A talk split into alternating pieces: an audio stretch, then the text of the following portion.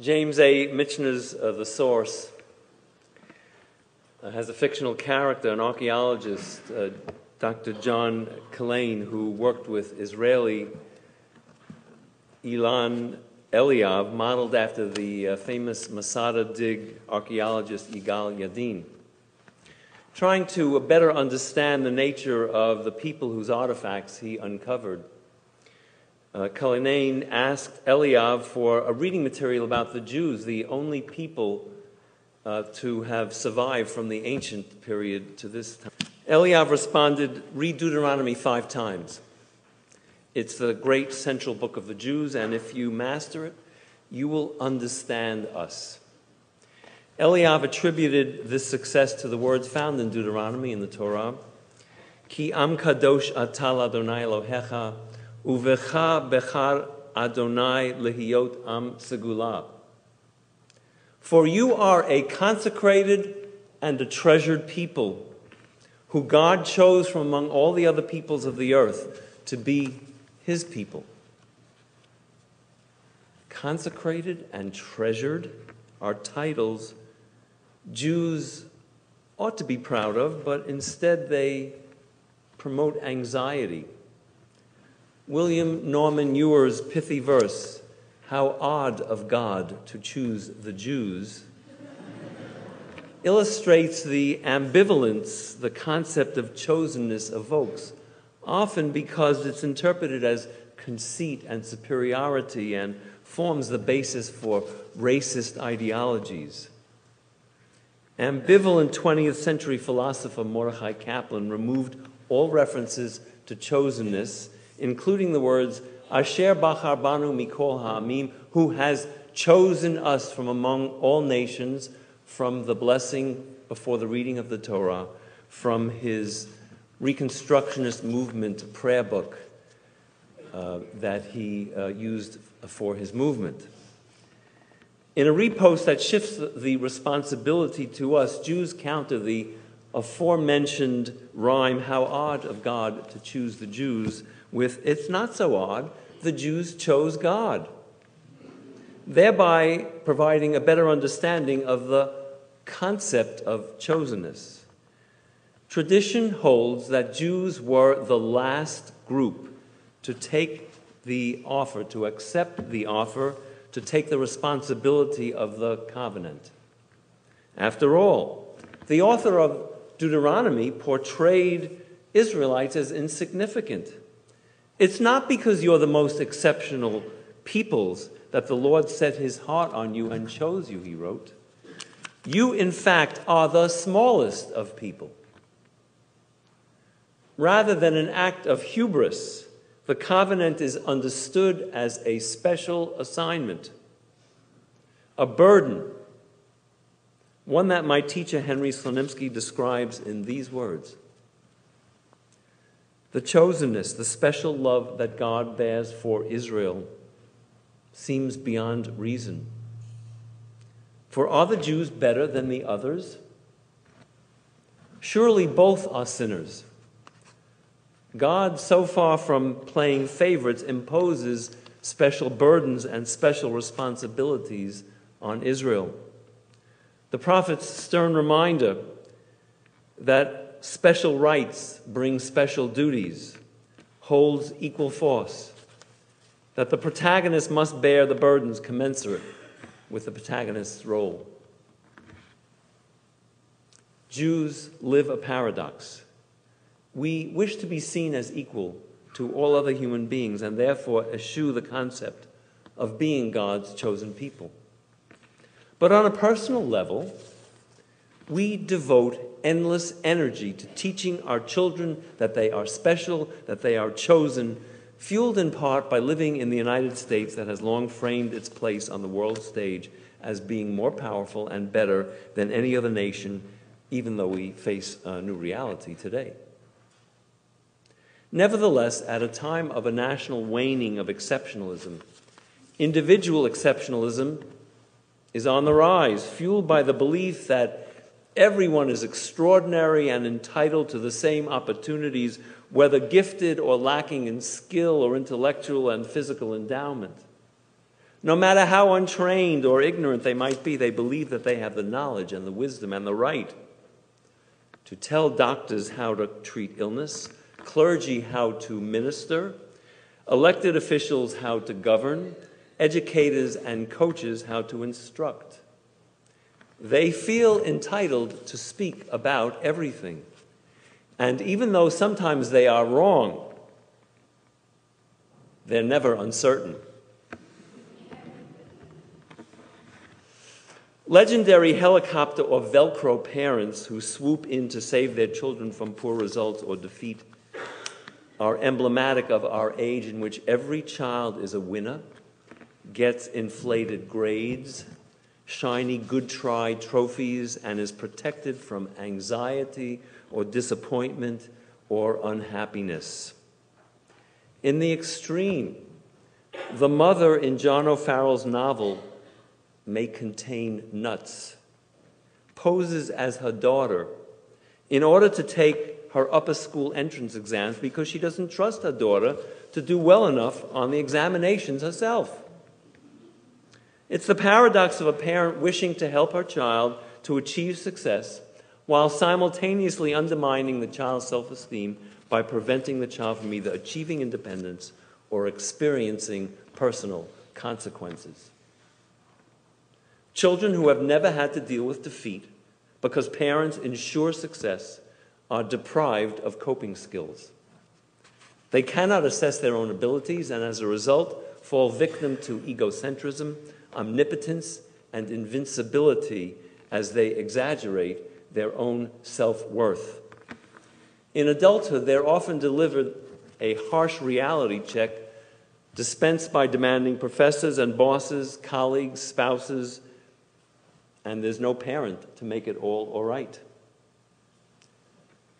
Child psychologist Dan Kindlon, author of Too Much of a Good Thing Raising Children of Character in an Indulgent Age, warns that our discomfort with discomfort will not inoculate our children with psychological immunity.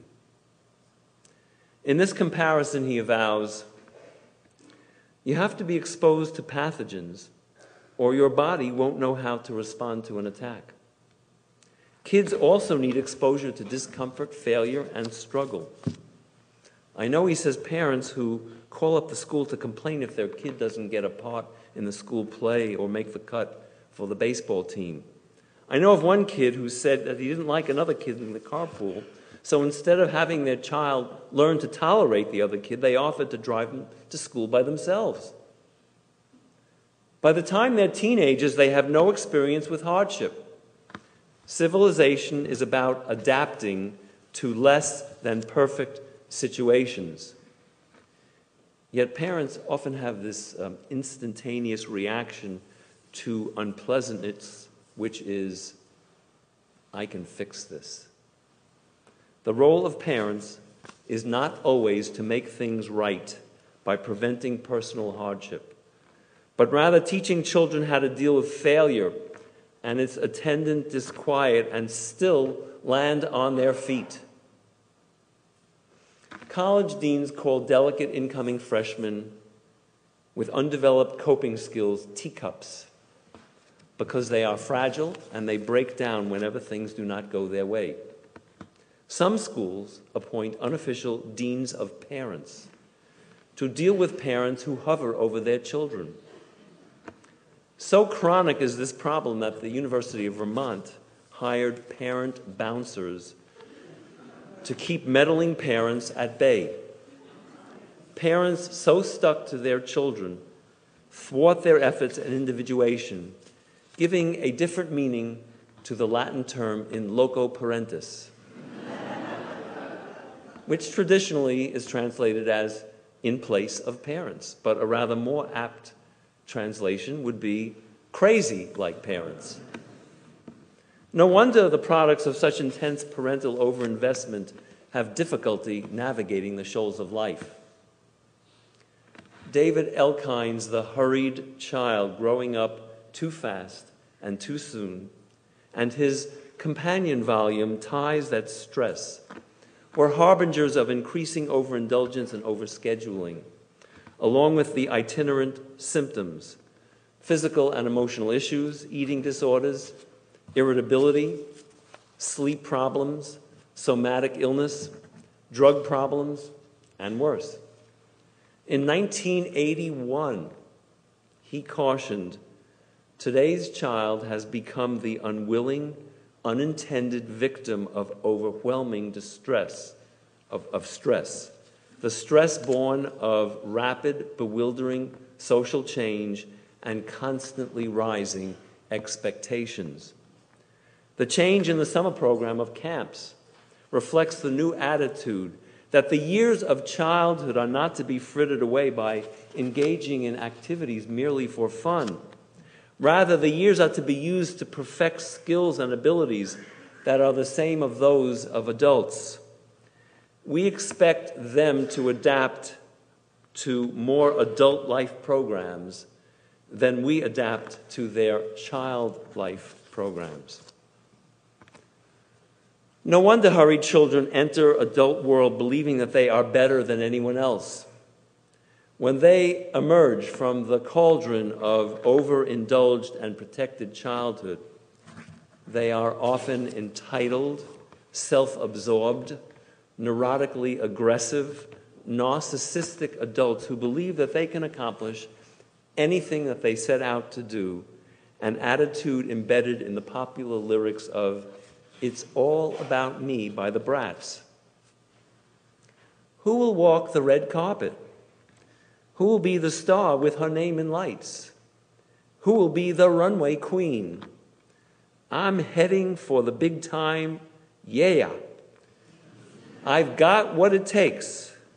I'm the star who's going to shine so bright Everyone in the world will know my name. It's all about me and what I can do. I'm going to win and I can't lose. It's all about me.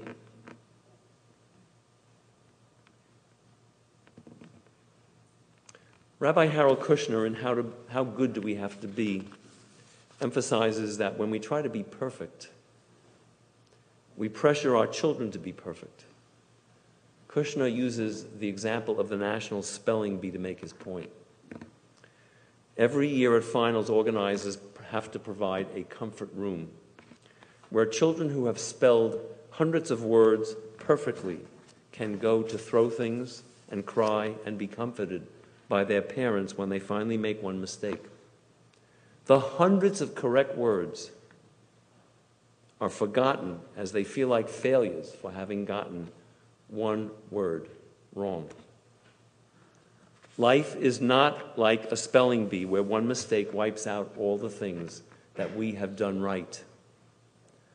Life, he says, is like a baseball season where even the best team loses one third of its games, and even the worst team has its days of brilliance. I believe, says Kushner, in a God who knows how complicated human life is, how difficult it is to be a good person at times, and who expects not a perfect life, but an honest effort at a good life. We search for perfection in ourselves and in our children. And when they are anything less, we register our disappointment because the best grades propel children into the most prestigious, prestigious schools, significant careers, status, and security. You are special. You are special haunts many who wind up on the psychoanalytic couch where, the, where they complain that they cannot find joy or happiness because they're unable to deal with failure, although constantly reaching for the prize that they cannot enjoy, even if they attain it. The irony is that children with happy childhoods who feel that they are the center of the universe can wind up as dissatisfied, lost adults. Jean Twenge and Keith Campbell, authors of the Narcissism, Narcissism Epidemic, Living in an Age of Entitlement, point out that narcissistic traits are on the rise. From 2002 to 2007, college students' scores on the narcissistic personality inventory rose twice as fast as in the previous two decades. Parents who regularly tell their kids, You are special, in an attempt to boost self esteem, might be interested to know that a positive response to the item, I think I am a special person, on the narcissistic personality inventory is an indicator of narcissism. Furthermore, in 1950, the Gallup organization asked high school students, Are you a very important person? 12% said yes. In 2006, the proportion was 80%. In his forthcoming book, Thinking Fast and Slow, Nobel Prize winning psychologist Daniel Kahneman calls the inability to objectively evaluate our own talents and abilities a planning fallacy, characteristic of this generation dubbed Generation F, the fluid generation, the Facebook generation, and even in de- delicately called the effed up generation. Because its, cons- its constituents always feel special and operate by a new set of rules. I deserve it, I desire it, I buy it, I flaunt it, I toss it, all because I am worth it.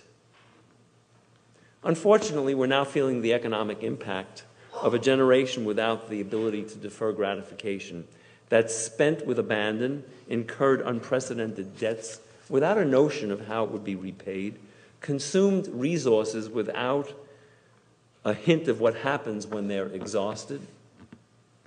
Entitled individuals hooked on high self esteem took greater risks and considered fewer consequences of their behavior as demonstrated in the financial world.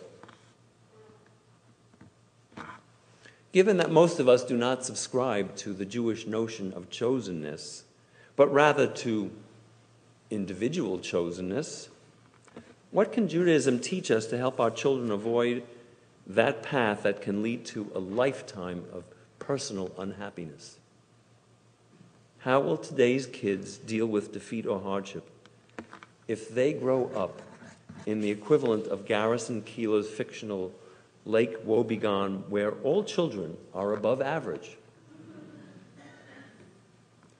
Psychologist Wendy Mogel, author of Blessing of the Skinned Knee, using Jewish teachings to raise self reliant children, suggests that overindulgent parents who give their children perfect lives are creating a handicapped royalty.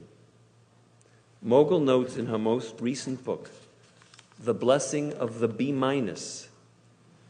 That not offering children every possible opportunity feels like bad parenting, even though it's really a gift. Mogel's Jewish approach includes accepting that children are both unique and ordinary and teaching them the value of work, resiliency, self reliance, courage, and to be grateful for blessings. Jewish life has always been related not to success, but to a superordinate moral standard. A Jewish child is born with a purpose. On the eighth day, a child takes on the responsibility of the covenant, a partnership with God to repair the broken world, the true meaning of chosenness. Anything else is ancillary to that primary task. Children should not be worshiped because they are a reflection of our parenting and success, but revered because they are created B'Tselem Elohim in God's image. And know that even if they fail at a task, they are not failures.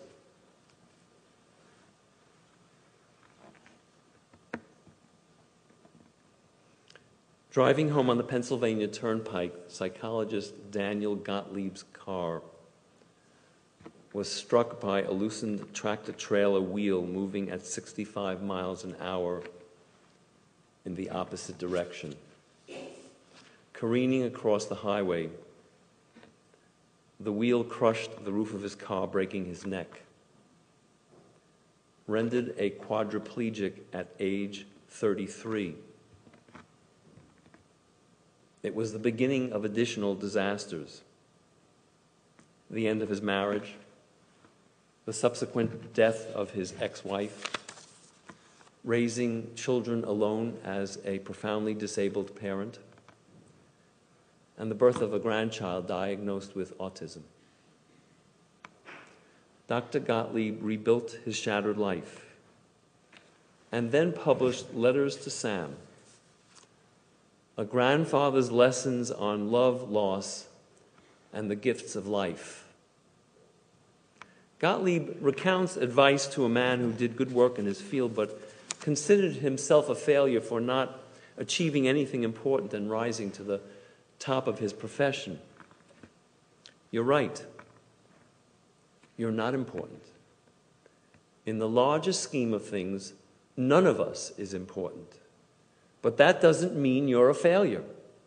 You're not a failure. You've done a faithful job at what was yours to do. Quoting Ben Zoma's rabbinic dictum, Ezahu Ashir Hasameach Bechelko, who is rich, he who is satisfied with his lot in life, is one thing, but it is quite another living it. Judaism provides rich examples of those who lived this and other examples who could not come to terms with not reaching their goals in spite of years of struggle and yearning. Moses, for example, did not achieve his objective of entering the promised land, and he felt like a failure. But that did not negate his lifetime of accomplishment. Toward the end of his life, Rabbi Zusi of Hanipol, a 19th century Hasidic rabbi, was questioned why he trembled with fear. When I am called to give a final account of my life before the heavenly throne, I'm not afraid of being asked, Why were you not like Abraham? Because I can answer that I'm not Abraham. And if I'm asked, Why were you not like Moses? I can answer because I'm not Moses. But if I'm asked, why were you not like Zusia? What will I say then? The goal of Jewish parenting should not be pressing our children to seek perfection, but rather to utilize their God given gifts, to maximize their abilities and to lead satisfying and upstanding ethical lives so that they can honestly say why they were themselves and not someone else. Good Yantif.